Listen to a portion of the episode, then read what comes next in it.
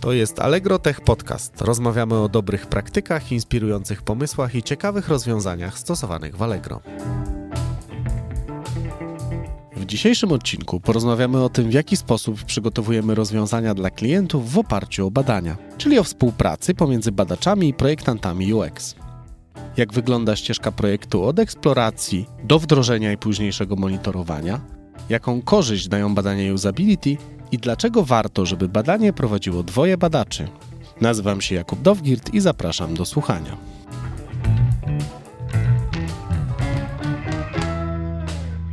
Witam Was bardzo serdecznie w kolejnym odcinku Allegro Tech Podcast. Moim gościem, moimi gośćmi właściwie dzisiaj jest Zosia Śmieszhalska. Cześć Witam Zosiu. serdecznie. I Kuba Dodot. Dzień dobry.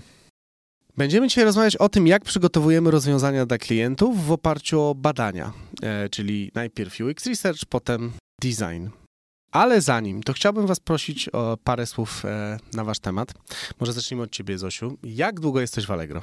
W Allegro już w czerwcu teraz akurat będę mieć swoją siódmą rocznicę, także już trochę czasu tutaj jestem. A jaka jest twoja historia w Allegro? Dość długa, ponieważ zaczynałam tak naprawdę w Allegro od stażu e, trzymiesięcznego właśnie jako UX designer. Po stażu tak powoli tutaj udało mi się zostać e, junior UX designerem, następnie UX designerem, senior UX designerem, e, aż rok temu zostałam właśnie liderem jednego z zespołu UX. A na czym polega rola lidera zespołu UX? Tak naprawdę jako lider głównie odpowiadam za to, aby mm, rozwijać e, osoby w moim teamie, także dbam o rozwój projektantów i myślę, że to jest chyba najważniejszy element mojej pracy, ale też dbam o to, aby zapewnić odpowiednie środowisko i przestrzeń tak naprawdę, żeby móc realizować prace projektowe. To teraz Kuba, ty. Jak długo jesteś w Allegro? 7 lat w Allegro to jest dużo, ale ja mogę to przebić i przebijam 10 latami.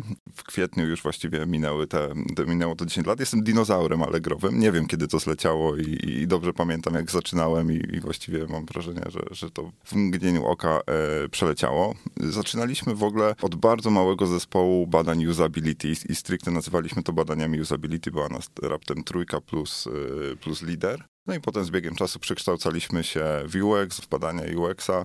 Ja też przechodziłem e, jakieś e, kolejne stanowiska od właśnie tego badacza usability do badacza UX i potem właśnie też miałem szczęście być jednym z pierwszych e, liderów badań, zespołu badań UX, więc w sumie mm, jak sobie o tym myślę, o tym, co, co Zosia mówiła, to, to najfajniejsze było to, że, że wszystko tworzyliśmy w tych badaniach UX i, i, i to, jak wyglądają zespoły i, i za co one są odpowiedzialne, to, to gdzieś tam należało do nas. No bo też, co jest, myślę, bardzo fajnego w takiej dziedzinie jak UX, to to, że to nie jest budowanie mostów, to nie jest budowanie dróg, to nie są rzeczy, które ludzie y, wymyślili setki lat temu, tylko my tu wszystko musimy sami po, po kolei wymyślać, eksperymentować. Czasem, czasem nam wychodzi, czasem nie. Poprawiamy i, i jedziemy dalej. Ja myślę, że fajne jest to, że tak jak sobie dzisiaj siedzimy tutaj wszyscy we trójkę, to jesteśmy właściwie pracownikami jednego działu, bo też komunikacja produktu, którą ja się zajmuję, jest częścią działu UX. Ale właśnie o tym chciałem dzisiaj porozmawiać, czyli o współpracy w ramach tego działu, współpracy między researchem i designem. Ale zanim o tym, to chciałem was najpierw spytać, jak w ogóle w Allegro wygląda ta współpraca pomiędzy projektantami i badaczami? No ona na pewno jest bliska i na pewno, e, na pewno się zmienia z czasem. Przez to, że my pracujemy tyle lat, to możemy, możemy powiedzieć. My kiedyś z Zosią byliśmy w ogóle w jednym zespole pod, e, pod jednym szefem, szefową nawet. Tak, tu muszę zaznaczyć, że w sumie Kuba był pierwszym badaczem, z którym miała możliwość tej współpracy, także nasza historia jest dość długa, e, bo już w sumie od stażu gdzieś tutaj nasza historia się potoczyła w ten sposób, że siedzieliśmy nawet przy jednym biurku i każdego dnia tak naprawdę rozmawialiśmy na temat rzeczy, nad którymi pracowaliśmy na co dzień. Także wymienialiśmy się zarówno spostrzeżeniami, wiedzą, więc ta współpraca była od początku bardzo bliska. I od tego nie było ucieczki, była poranna kawa, były rozmowy o, o, o projektach, był obiad, były rozmowy o projektach, a czasami było spotkanie po pracy i tam też często były rozmowy o, o projektach, więc ta współpraca zawsze była bliska. My gdzieś y, w Allegro zmieniamy te struktury od czasu do czasu. Badacze i projektanci to jest jeden zespół, czasami to są zespoły osobne. W sumie, w sumie pewnie nie ma tutaj jednej dobrej odpowiedzi, to jest właśnie ta historia tego eksperymentu eksperymentowania i tego, że, że gdzieś tam nie jest to wyryte w kamieniu, jak powinny zespoły UX-owe wyglądać. No ale na pewno, jak miałbym wskazać rolę, z którą badacz najczęściej pracuje, to jest projektant i myślę, że w drugą stronę jest tak samo. Tak, i tak naprawdę nie ma znaczenia, gdzie jesteśmy w strukturze.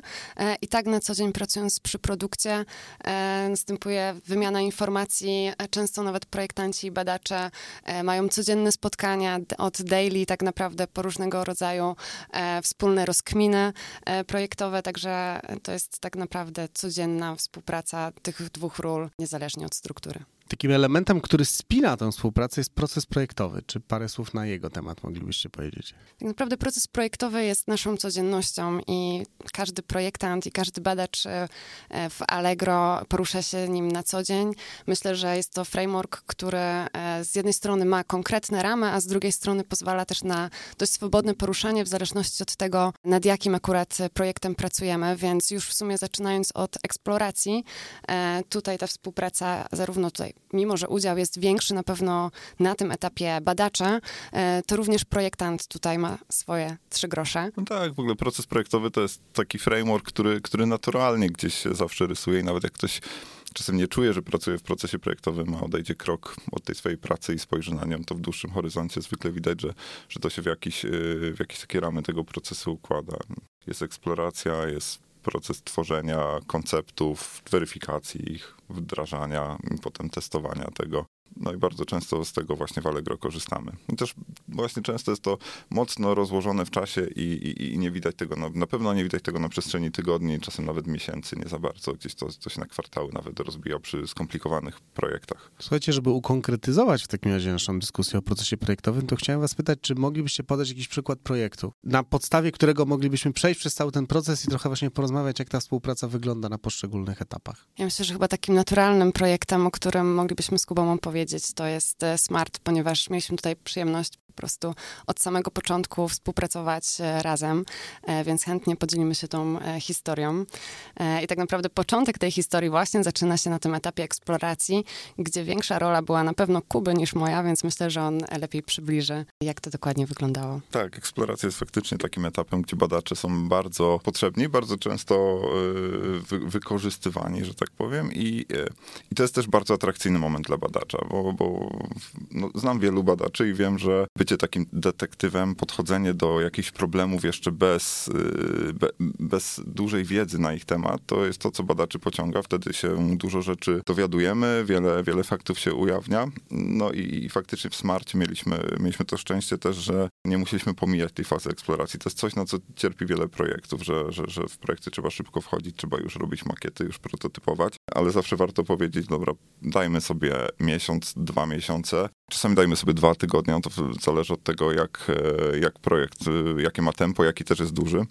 No i tutaj w Smarcie dostaliśmy trochę czasu na to, żeby przeprowadzić taką eksplorację. Pamiętam, jak jeździliśmy po miastach, różnych miastach wybieraliśmy duże miasto, średnie i małe, dlatego że, że to jeszcze były czasy, kiedy sieć dystrybucji i dostaw z, z, z, z zakupów z internetu nie była tak rozwinięta. Teraz, teraz właściwie każda wioska, która ma, ma, ma większy sklep, to ma też paczkomat. Wtedy my, pamiętam, jechaliśmy do, do miasta średniej wielkości, bo uznawaliśmy, że tam nie ma takiego dostępu do paczkomatów jak w Warszawie czy w Poznaniu. I co teraz już nie jest prawdą. Teraz myślę, że to nasycenie i paczkomatów i innych metod dostaw jest, y, jest dużo większe, dużo szybsze są te dostawy, ale tak y, robiliśmy, robiliśmy pamiętam warsztaty właśnie w różnych miastach e, na tym samym scenariuszu i, i, i sprawdzaliśmy, jak wygląda to korzystanie z metod dostawy. Jakie blokady są z nimi e, związane i jakie one same w sobie blokady powodują. No bo to, ten bloker w postaci płacenia za dostawę, no to jest, to, to jest duża rzecz w internecie, coś, co, co powstrzymuje często od zakupów. Zanim jeszcze właśnie Kuba tutaj wraz z, z inną badaczką e, ruszyli w turnę po Polsce. To tak naprawdę e... było kilku badaczy, pamiętam, bo my tak nawet równolegle gdzieś tam jeździliśmy, więc, więc z, z cztery osoby były zaangażowane, z tego co pamiętam. Także cztery, czterech badaczy. Natomiast, e, natomiast wcześniej też takim krokiem, który musieliśmy podjąć na pewno było spisanie pytań badawczych, czego w ogóle chcemy się dowiedzieć, żeby móc dobrać tutaj oczywiście e, też broszka badaczy, jaką najlepiej metodą badawczą jesteśmy w stanie sobie odpowiedzieć na te pytania. E, natomiast ten sam moment, kiedy zbieramy sobie te pytania, kiedy tak naprawdę zastanawiamy się, czego tak chcemy się dowiedzieć, e, jeśli chodzi o dany produkt, usługę, e, to tu jest e, idealny moment, żeby włączył się projektant, e, jak również jest tu przestrzeń dla innych ról, e, ponieważ również PMI czy analitycy, tak naprawdę cały zespół, który będzie zaangażowany w ten produkt, fajnie, żeby na tym etapie uczestniczył i na podstawie tych pytań badawczych wtedy jesteśmy w stanie odpowiednio dobrać metodę. W tym przypadku akurat to były fokusy z użytkownikami. No, fokusy, nawet takie warsztaty, kokreacje, oni gdzieś tam tworzyli swoje takie y, idealne pakiety i co ciekawe, do niektórych z tych pomysłów to my wracamy teraz tak naprawdę już y, z jakichś powodów technicznych, biznesowych nie mogliśmy tam włączać kolejnych do metod dostawy czy jakichś, y, jakichś rzeczy rozszerzających te pakiety, ale, ale dalej nad smartem po prostu dalej pracujemy i, i, i widzę, że, że ten kierunek, jaki obraliśmy wtedy cały czas jest realizowany. Ale zdecydowanie przed, przed eksploracją badacz powinien jak najszerzej znaleźć najszersze grono e, interesariuszy, odbiorców tych badań, którzy powinni bardzo szybko zwerbalizować swoje wątpliwości, pytania i żebyśmy mogli szybko znaleźć na nie odpowiedzi, no bo najgorsze, co może być, to gdzieś tam na późnym etapie włączyć jakiegoś kluczowego interesariusza, który zacznie, e, jak to ładnie mówimy, challenge'ować, challenge'ować projekt i wtedy, no wtedy jest problem, bo, bo czasami już nie jesteśmy w stanie się cofnąć do jakichś etapów, żeby, e, żeby zweryfikować te pytania. Ja myślę, że sam fakt fakt tego, że teraz właśnie, jak powiedziałeś Kuba, wracamy po jakimś czasie do pomysłów, które eksplorowaliśmy na początku, pokazuje, jak ważna jest ta faza.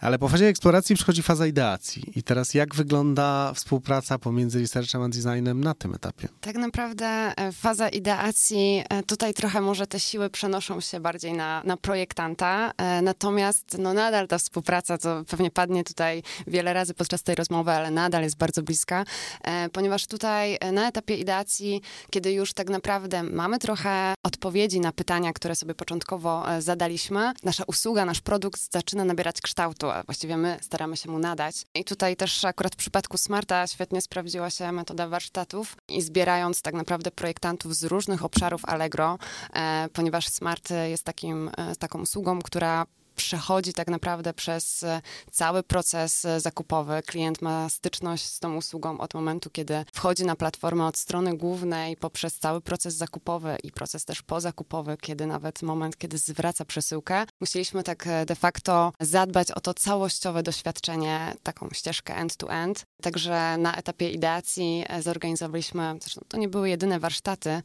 była ich cała seria, natomiast takie kick-offowe, że tak powiem, początkowe, właśnie w gronie głównie projektantów, e, natomiast e, badacz e, tutaj, jego rola była facylitatora i często w sumie tak w Allegro praktykujemy. Wymieniamy się, co prawda, raz prowadzi dane warsztaty projektant, raz badacz, natomiast jest w tym ogromna wartość, jeśli tą rolę faktycznie przejmie badacz, ponieważ projektant często dzięki temu może być uczestnikiem samych warsztatów, co za tym idzie też swoje koncepty, pomysły może przelać realnie w działania, natomiast facylitując warsztaty jest bardzo trudno połączyć te role. Także myślę, że to jest taka ogromna wartość, jeśli badacz tutaj weźmie prowadzenie tych warsztatów na siebie. Że ja mogę coś do, tego, do, do, do tej już kompleksowej wypowiedzi Zosi dodać, to, to ja bym rekomendował, żeby poza projektantami i, i, i badaczami jednak szukać też innych ról, i to i ról biznesowych, i ról technologicznych, które mogą wziąć udział w takich warsztatach, które mogą też ściągać nas na ziemię. Wiadomo, że UX to, to profesja, która, e,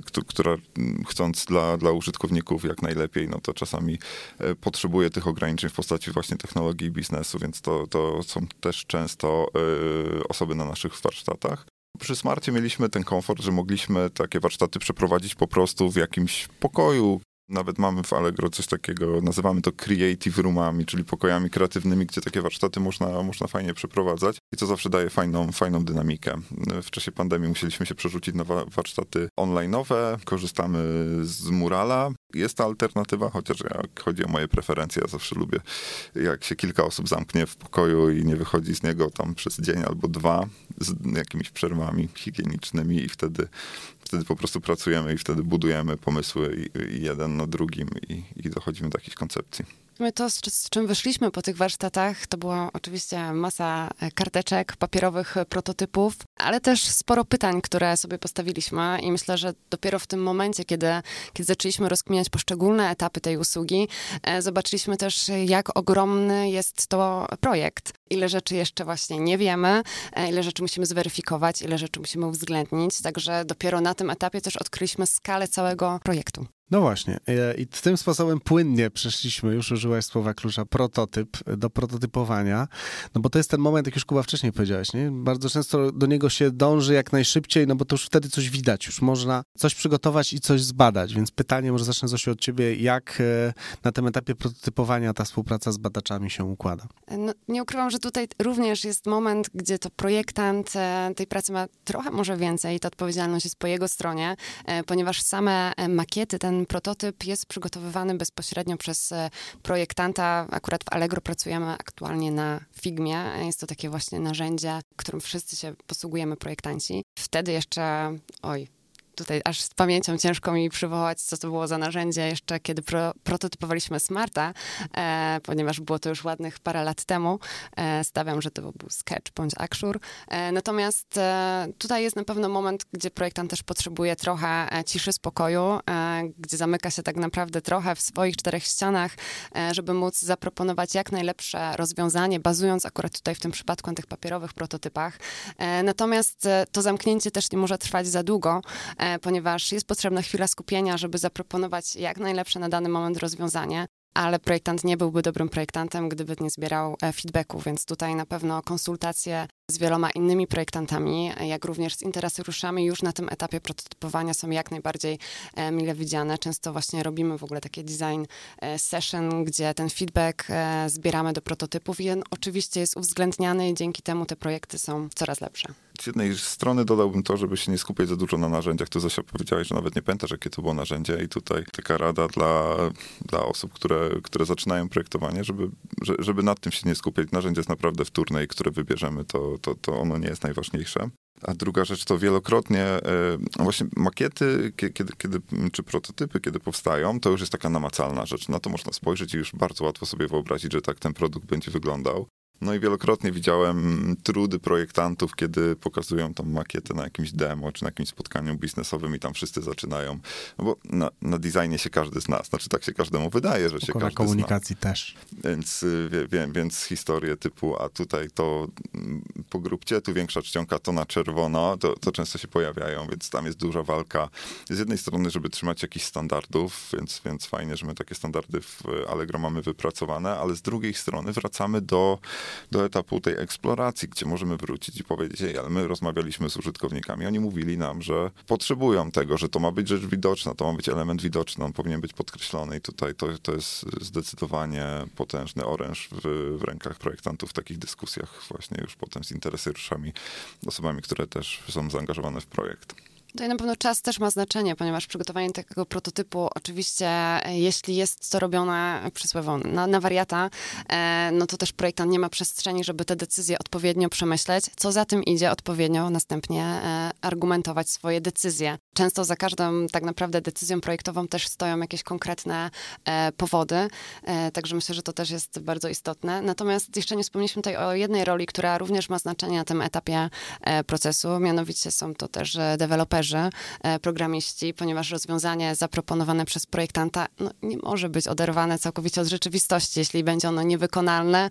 e, to ten projekt możemy wyrzucić po prostu do kosza. Także ta rola jest również istotna, e, żeby wypracowany już koncept, prototyp też zderzyć tutaj z zespołem deweloperskim. Natomiast jeśli chodzi o sam, samo przygotowanie prototypu, tutaj zaczyna się zazębiać ta praca jeszcze bardziej z badaczem projektanta w momencie, kiedy przygotowujemy tak naprawdę badanie usability i tak też było w przypadku Smarta.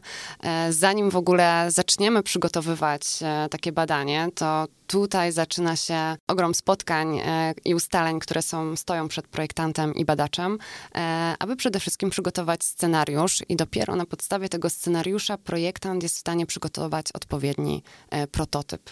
Tak, to jest, to, to, to, to jest y, sztuka, można powiedzieć, dobrać dobry, dobry scenariusz badania do, do prototypu, bo gdzieś tam projektując jakieś rozwiązania, projektanci czasem mają taką skłonność, żeby, nie wiem, złotego iPhone'a wrzucać jako przedmiot, który, który użytkownicy kupują, albo, al, albo gdzieś tam w ogóle nie przejmować się tym, ile wynosi cena dostawy, albo co jest wpisane w opisie, e, opisie produktu, a to bardzo szybko wychodzi na badaniach, kiedy, kiedy użytkownicy nam wskazują, że 15 zł za dostawę było na, na stronie produktu, a w koszyku jest 17, a my, ej, no wydawało nam się, że to tylko są jakieś placeholdery. No to nie możemy tak tego w makietach, które mają iść y, potem jako, y, jako wkład do badań. To, to, to wszystko musi się zgadzać, więc dobrze sobie y, ustalić wcześniej właśnie, jaki będzie kontekst przedmiotu, który pokazujemy, przez który użytkownik będzie, przez którego zakup użytkownik będzie przechodził, chociażby nawet miasto, czy, czy dane, e, dane osobowe do, do przesyłki, więc, więc tak, tutaj się w pewnym momencie bardzo zacieśnia ta współpraca, żeby opracować sobie te wyznaczniki, prototypy, typu, który potem będziemy badać. Ale nawet też wyznaczenie osób, które chcemy zaprosić na badanie, jaka to jest konkretnie grupa, na której chcemy się skupić. Tutaj ta decyzja też jest podejmowana wspólnie, tak żeby to była najbardziej reprezentatywna grupa, która właśnie dostarczy nam odpowiedzi na te pytania, które stoją e, przed nami. Z jednej strony reprezentatywna, z drugiej trzeba trzymać się e, ziemi, trzeba po niej stąpać, bo można tych grup mnożyć i, e, i nie chodzi o to, żebyśmy my zrobili teraz 20 sesji e, usability niezwykle dwie grupy to już jest dużo. Typu właśnie osoby z dużych, małych miast, ludzie często używający Allegro, ludzie, ludzie rzadko używający Allegro, czy korzystający z aplikacji lub nie. To są takie częste podziały, gdzie sobie, gdzie sobie te grupy dzielimy, ale zawsze trzeba się zastanowić, czy, to, czy ten podział to jest taki fajnie byłoby wiedzieć, czy faktycznie ta wiedza nam się do, do czegoś przyda, żeśmy właśnie za dużo czasu nie przepalili na te sesje. Natomiast same badania usability często są niezłą fetą dla projektanta. Z mojego doświadczenia e, sama możliwość oglądania tych badań, obserwacji, e, kiedy ten prototyp, który został przygotowany po ciężkiej pracy, e, często w wielu kompromisach jest weryfikowany i ta możliwość zobaczenia po prostu, jak reagują użytkownicy, kiedy, kiedy zaczynają namacalnie doświadczać zaproponowanego przez projektanta rozwiązania, myślę, że jest niesamowita. Ja zawsze miałam takie podejście, że E, im więcej błędów e, wyjdzie, tym lepsze badanie. E, i każdy tak naprawdę wyłapany błąd daje tylko większą motywację, żeby jeszcze działać, żeby coś zmienić, także uważam, że tutaj na pewno jest też bardzo ważne, żeby projektanci podchodzili do badania usability nie jako coś, co mm, narusza w jakiś sposób ich ego, tylko właśnie jako miejsce, w którym mogą zderzyć i zrobić jeszcze lepszy projekt, więc to też jest bardzo ważne, myślę. Ja, ja jestem wręcz przekonany, że potem można poznać dobre dobrego i dojrzałego projektanta, kiedy on nie boi się badań usability, nie boi się tych błędów, które wychodzą, które się ujawniają, to, to nie jest tak, że im większy staż, tym da się lepsze zrobić prototypy i, i można projektanta poznać po tym, ile błędów e, wychodzi w projekcie. Czasami stawiamy jakieś hipotezy i je po prostu na badaniach weryfikujemy. Trzeba mieć tam otwartą głowę i na pewno nie można, e, nie można się upierać przy jakichś e, rozwiązaniach. E, dlatego też ważne jest, żeby to było badanie prototypów, bo to jest jeszcze etap, kiedy dość szybko możemy wprowadzać poprawki. Jakbyśmy takie badanie robili dopiero na samym końcu, po wydewelopowaniu projektu, już na właściwie gotowym rozwiązaniu, to każda poprawka jest dużo bardziej kosztowna. Trzeba angażować development do tego, to dłużej trwa i jesteśmy bardziej oporni wtedy, żeby to robić, bo już deadline'y gonią. Jak też trochę było w przypadku Smarta, ponieważ e, pamiętam na tych badaniach usability wyłapaliśmy całkiem sporo błędów i to dało nam faktycznie niesamowity impact do działania. Tempo też nie było trywialne, ponieważ e, około miesiąca trwało tak naprawdę przeprojektowanie całego konceptu. Natomiast no, dzięki temu no, mogliśmy już e, pracować tak naprawdę nad wdrożeniem projektu, który, który już był po prostu lepszy. No właśnie, to teraz tak. Mamy już prototyp, jesteśmy po badaniach usability, po wewnętrznych reviewsach, czy to na demie, czy na jakichś spotkaniach biznesowych przychodzi ten magiczny moment, kiedy to właśnie trzeba wydevelopować. Jak wygląda zaangażowanie wasze i waszych zespołów na tym etapie? To znowu etap, kiedy projektanci dużo częściej i dużo więcej mają kontaktu z deweloperami. Ja myślę, że to też jest tak, że w, w ogóle w Allegro jest mniej badaczy niż projektantów I, i często w takich fazach my po prostu przeskakujemy do jakiegoś innego projektu, może prowadzi to inny badacz, ale wiadomo, że badań nie przeprowadzamy samemu, więc jesteśmy tym tak zwanym plus jeden wtedy i, e, i zostawiamy pole, pole projektantowi, który, który blisko współpracuje z deweloperami i odpowiada na, na wiele ich pytań. Myślę, że jest to moment w procesie projektowym, gdzie współpracujemy najmniej. E, ten kontakt faktycznie jest tutaj dużo rzadszy, e, ponieważ najzwyczajniej w świecie nie ma takiej potrzeby, e, więc tak jak mówi Kuba, dokładnie wtedy badacze zazwyczaj już przechodzą do innego tematu, natomiast no, projektanci tutaj bardzo blisko współpracują z PM-em oczywiście, no i z zespołem deweloperskim, od groomingów, spotkań z zespołem, omawiania tych makiet. Tak naprawdę wtedy też okazuje się, które rzeczy w jakim stopniu jesteśmy wdrożyć. Też jest moment różnego rodzaju kompromisów i to projektant musi wiedzieć, o które rzeczy odpowiednio zawalczyć, które są bardzo istotne dla użytkowników, zadbać o to, żeby one e, weszły na produkcję, a które ewentualnie rzeczy możemy odpuścić. Więc tutaj jest naprawdę no, aktywna praca projektanta. Oczywiście po takich badaniach usability też przygotowany prototyp zazwyczaj jest na jednej głównej ścieżce i tutaj jest też moment, kiedy e, trzeba pomyśleć o różnego rodzaju corner case'ach, e, także wiele tak naprawdę makiet jest w tym momencie, że tak powiem, dopracowywanych, dorabianych e, i, i na różne rozdzielczości, na różne platformy, e, więc tutaj projektowanie, grumowanie z zespołem, tutaj na pewno projektant przede wszystkim właśnie z programistami najwięcej współpracuje na tym etapie. Ale to nie jest tak, że badacze już w tym procesie się nie pojawiają, bo jeszcze, zwłaszcza w takich dużych tematach, odbywa się tak zwane mityczne testowanie przed wdrożeniem, daj Boże nie na produkcji. Jak wtedy, Kuba, wygląda wasze zaangażowanie? No jest faktycznie taki moment, że ten bumerang zawraca i, i, i badacze wracają do projektu. Często właśnie są to badania usability, gdzie ten projekt, prawie że skończone dzieło, ten smart też w tym przypadku działa, już można e, szukać albo, albo jakichś beta testerów i robić coś na kształt dzienniczków, gdzie, gdzie część ludzi, e, część użytkowników może korzystać z danego narzędzia i relacjonować to swoje korzystanie. Można robić badania usability, też tutaj oczywiście robiliśmy badania usability. Pojawiają się te corner cases, które czasami okazują się istotne i o nie też wzbogacamy scenariusz.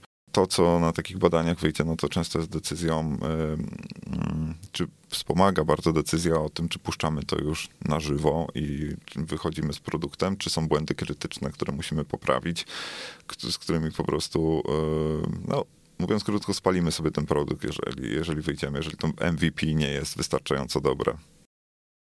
Tak, pamiętam, że w Smarcie takie e, testy użyteczności robiliśmy już e, na środowisku testowym wewnętrznym, po sieci wewnętrznej, więc to był działający organizm e, i mogliśmy to zweryfikować już na, na, na użytkownikach. Natomiast przez około 3 miesiące Smart działał dla pracowników wewnątrz firmy i dzięki temu też wyłapywaliśmy różnego rodzaju błędy. Mieliśmy utworzoną specjalną wtedy kolejkę na Jirze, kanał, kanał na Slacku, wtedy jeszcze chyba HipChat to nie ma znaczenia, natomiast tam właśnie zbieraliśmy wszystkiego rodzaju e, zapytania, wątpliwości, które padały od pracowników. Dzięki temu przez te trzy miesiące byliśmy w stanie jeszcze dopracować ten e, produkt. Wypuszczenie właśnie w takiej beta wersji Smarta pozwoliło nam na to, żeby przetestować bardzo dużo scenariuszy użycia jego, bo na, na badaniach wiadomo, że to jest, my sobie możemy coś założyć, możemy nawet według naszej najwie, najlepszej wiedzy założyć jak najpopularniejsze scenariusze użycia, ale to nigdy nie wyczerpie tego, co, na co mogą wpaść użytkownicy i jakie problemy mogą napotkać, więc takie testy to, e, to tutaj bardzo wartościowy wkład też. No dobra, i teraz tak, przeszliśmy przez, wydawałoby się, główną ścieżkę tego produktu od e, eksploracji po wdrożenie. Ale też myślę, że to, co warto podkreślić, to jest to, że my w Allegro jakby nie wypuszczamy tych produktów i je porzucamy, tylko jeszcze dbamy o nie już wtedy, kiedy one są na produkcji. Jak ten etap wygląda? Zdecydowanie e, zawsze jest tutaj pokusa, żeby, żeby znaleźć metryki, które będą nam mówiły o tym, czy produkt idzie w dobrą stronę, czy nie. I to mogą być metryki oczywiście takie analityczne czy biznesowe, Pierwszymi rzeczami, które przychodzą do głowy, to jest oczywiście liczenie subskrybentów, czy tego, ile oni kupują i jak ich aktywność zakupowa się zwiększa po, po takiej subskrypcji smarta. No ale nie ograniczamy się tylko do tego, szukamy y, metryk takich jak zadowolenie z, z używania metod smartowych i smarta w ogóle i na ile wzrasta satysfakcja użytkowników i jakie oni widzą problemy i takie, ja czasem to nazywam zasiekami, ustawianie jakichś zasiek miejsc, gdzie czasem mm, zostawiamy y, otwarte pytania, w których użytkownicy mogą nam mówić o tym, co im nie pasuje, co się zepsuło czasami, a czasem czego nie przemyśleliśmy, więc tutaj ten, ten etap takiego monitorowania jest naszą codziennością. I czasami to są cykliczne metryki, które sprawdzamy co miesiąc, co kwartał one cały czas są przy produkcie, a czasami to jest taki, takie powdrożeniowy czek, czy, czy jest ok, czy to, czy to się dobrze przyjęło. Jeżeli uznajemy już, że nie ma co monitorować dalej danych metryk, to też je czasami odpuszczamy, no bo też nie ma sensu, żeby użytkownicy wypełniali ankiety, których my mielibyśmy nie czytać. Myślę, że też warto powiedzieć, że tak naprawdę, ponieważ bardzo wiele naszych produktów jest ze sobą powiązanych, no to te metryki też czasami służą jako baza do z kolei rozwoju kolejnych produktów. Tak, no to jest w ogóle tak, że dobrze mieć taki benchmark, bo czasami jak taka metryka sobie stoi sama, to ciężko powiedzieć, czy, czy ocena 4,5 jest dobra, czy 4,7 jest dobra, a może 3,5 już jest dobra. Jeżeli mamy w sumie podobne metryki do różnych produktów, to możemy powiedzieć, jak one ze sobą się mają i które są najwygodniejsze lub najlepiej oceniane po prostu przez użytkowników, a które słabiej i czy ten poziom 3,5 powiedzmy w skali pięciostopniowej to dużo czy mało, bo, bo możliwe, że to, że to będzie nasz najgorszy produkt. Tak, no w przypadku Smarta tutaj mierzenie myślę jest stałe, ponieważ jest to produkt, który najzwyczajniej w świecie też rozwijamy cały czas i dodajemy nowe funkcjonalności, więc no tutaj każdą tak naprawdę zmianę musimy monitorować odpowiednio, dobierać odpowiednie metryki.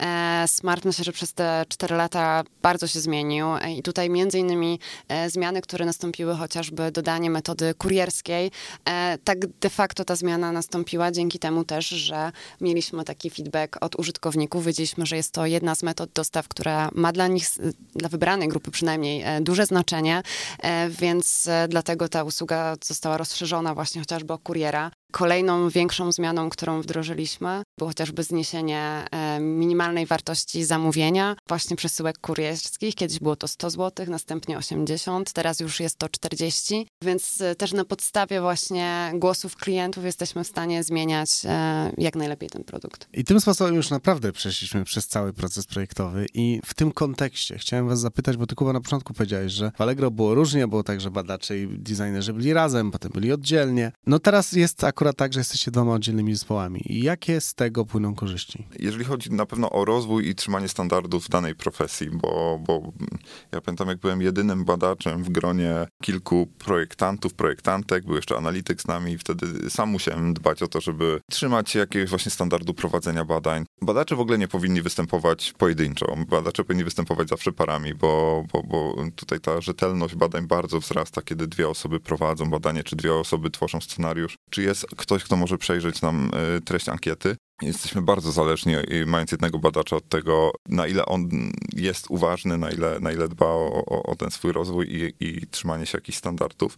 Kiedy stworzyliśmy zespoły takie kompetencyjne, to dużo łatwiej jest wymieniać się wiedzą i dużo łatwiej jest y, podciągać y, mniej doświadczone osoby przez bardziej doświadczone. Więc myślę, że tutaj to, to jest ta główna korzyść. Tak, myślę, że analogicznie w przypadku projektantów, dokładnie w ten sam sposób, dzięki temu, że jesteśmy jednym zespołem projektantów, e, możemy po prostu dbać o pewne standardy pracy i wspólnie rozwijać. To, co jeszcze chciałem was podpytać już w oderwaniu od produktu, od procesu projektowego, to jest też to, jak UX w firmie może trochę szerzej na nią wpłynąć. W sensie, waszym zdaniem, w jaki sposób my jako dział UX-ów możemy wpływać na strategię firmy? Tak naprawdę, jeśli chodzi o strategię firmy, strategię poszczególnych produktów, e, tutaj rola UX-ów e, ma również znaczenie, ponieważ e, zarówno dzięki badaczom jesteśmy w stanie ten wkład eksploracyjny tak naprawdę dostarczyć jako bazę do budowania tej strategii, żeby myśląc długofalowo o Allegro czy o produktach, które są w ramach Allegro, żeby od początku mieć też tą perspektywę klienta, żeby budować rozwiązania myśląc strategicznie oparte o faktyczne potrzeby, o problemy użytkowników, E, rozszerzenie tej perspektywy również o e, różnego rodzaju benchmarki, e, czy też research trendów, który może być też wsadem właśnie do budowania strategii w Allegro. No ja wierzę w to, że największe powodzenie zawsze mają te pomysły, które faktycznie ludziom ułatwiają życie i w czymś, w czymś im pomagają. No a dobrym wkładem do tego, żeby ludziom ułatwiać życie jest poznać ich problemy, więc tutaj badacze bardzo często są wykorzystywani do tego, czy, czy chcą być nawet wykorzystywani, żeby to źle nie zabrzmiało, do tego, żeby mówić w organizacji, jakie klienci mają problemy, czy to z istniejącym już produktem, czy tak w ogóle. Miejsca, obszary, które jeszcze można, można zagospodarować. No tym bardzo dobrym przykładem był tutaj Smart, gdzie wiedzieliśmy, że problemem jest to, że jest sobie cena przedmiotu, ale trzeba doliczyć cenę przesyłki. No i szukajmy możliwości, rozwiązań e, i czasu na to, żeby tutaj jakoś to ułatwić. I myślę, że tutaj Smart akurat bardzo dobrze wszedł w tą poprawę standardu życia użytkowników, więc dlatego też tak dobrze przyjął. Tak, no ale to nie koniec, więc też myśląc dalej o rozwoju Smarta, tutaj też jest bardzo istotna e, strategia tej usługi, e, więc też e, tak naprawdę zarówno badacze, jak i projektanci mają duży wsad w działania tak naprawdę, które mają przybliżyć nas do wypracowania tej strategii produktu na przyszłość. Dzięki. Chciałem teraz was spytać jako, Kuba sam się nazywał dinozaurem, cię wiem, że Zosiu tak nie będę nazywał, ale jako długoletnich Allegrowiczów, co waszym zdaniem wyróżnia Allegro jako firmę? W sensie, co jest wyjątkowe dla Allegro? Tą rzeczą, o której myślę, że słyszysz za każdym razem, to, to ludzie ludzie i to jak bardzo zaangażowani i otwarci na, na, na, różne nowe możliwości, na propozycje, na, na nowe pomysły są tutaj osoby, które pracują. Jak, jak jesteśmy elastyczni, to myślę, że, że rzeczy najważniejsze, ale myślę, że firma też jest elastyczna, że to widać po tym, jak daliśmy sobie radę e, z COVID-em, z przejściem na pracę zdalną. Teraz e, znowu powrót po-covidowy, chociaż nie wiem, czy to nie, nie, nie czuję się za, oso za osobę odpowiedzialną, żeby mówić, czy się COVID skończył, czy nie, ale widzę pewne rozluźnienie, firma też elastycznie podchodzi teraz do tego, na ile my pracujemy z domu, z biura, więc, więc myślę, że te warunki pracy tutaj też to, to druga rzecz. No i trzecia, że Allegro jest tak silnie osadzone w głowach społeczeństwa,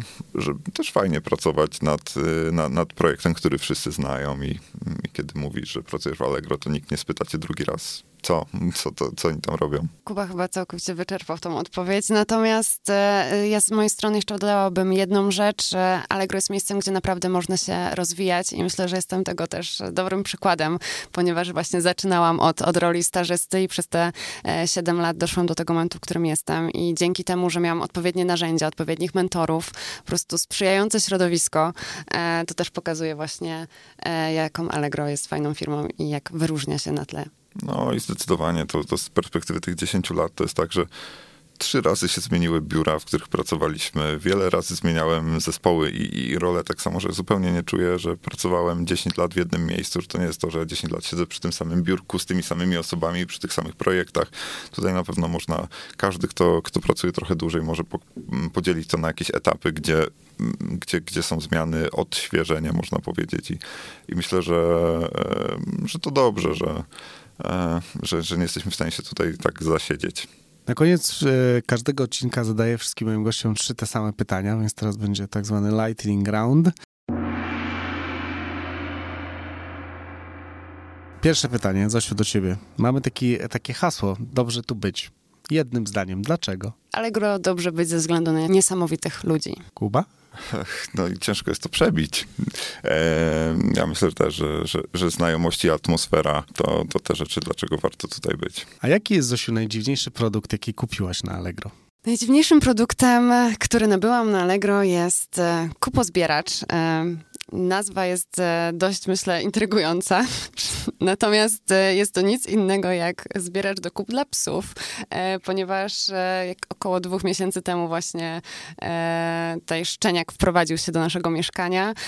Jest to urządzenie tak naprawdę, które nabyłam właśnie na Allegro i myślę, że jest to zdecydowanie najdziwniejsza rzecz, jaką kupiłam ale przydatna. Polecam. Oj, ja tego, ja, ja, tego nie przybiję. Ja na Allegro kupuję prawie wszystko i, i to było przed, yy, przed pracą w Allegro i w trakcie pracy w Allegro. Nie chcę powiedzieć, że też po pracy w Allegro, bo takich scenariuszy na razie nie zakładam, e, ale e, no, chociażby całą siłownię swoją domową wyposażyłem, z czego byłem bardzo dumny w pandemii, że mam tą swoją domową siłownię i, i sobie mogę, mogę ćwiczyć, więc wszystkie sztangi, ławeczki i obciążenia to, to też rzeczy, które, y, które kupiłem na Allegro i które się bardzo dobrze sprawdzają przez wiele lat już. No i ostatnie pytanie. Gdyby ktoś po wysłuchaniu naszej mega, moim zdaniem, rozmowy chciał z wami się skontaktować, podpytać o coś, e, pogłębić tą dyskusję, to gdzie może was znaleźć? No wiadomo, media społecznościowe. Pewnie LinkedIn jest taką naj, najlepszą formą komunikacji w takich sprawach pracowych, że, że je tak nazwę. Chociaż też, yy, też jest Facebook. Ja akurat mam dość unikalne nazwisko, więc mnie dość łatwo znaleźć na Facebooku. E, nie, nie to, co nie wiem, szukać Piotra Nowaka na Facebooku Albo na przykład. Zofii Śmieszhalskiej, Z, tak? Zofię Śmieszhalską też łatwo znaleźć.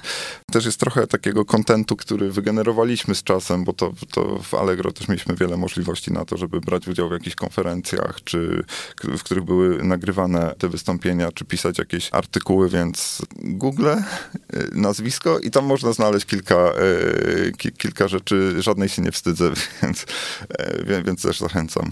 Słuchajcie, bardzo wam serdecznie dziękuję za tą rozmowę i do usłyszenia. Dziękujemy Dzięki również wielkie. i do usłyszenia. Do usłyszenia.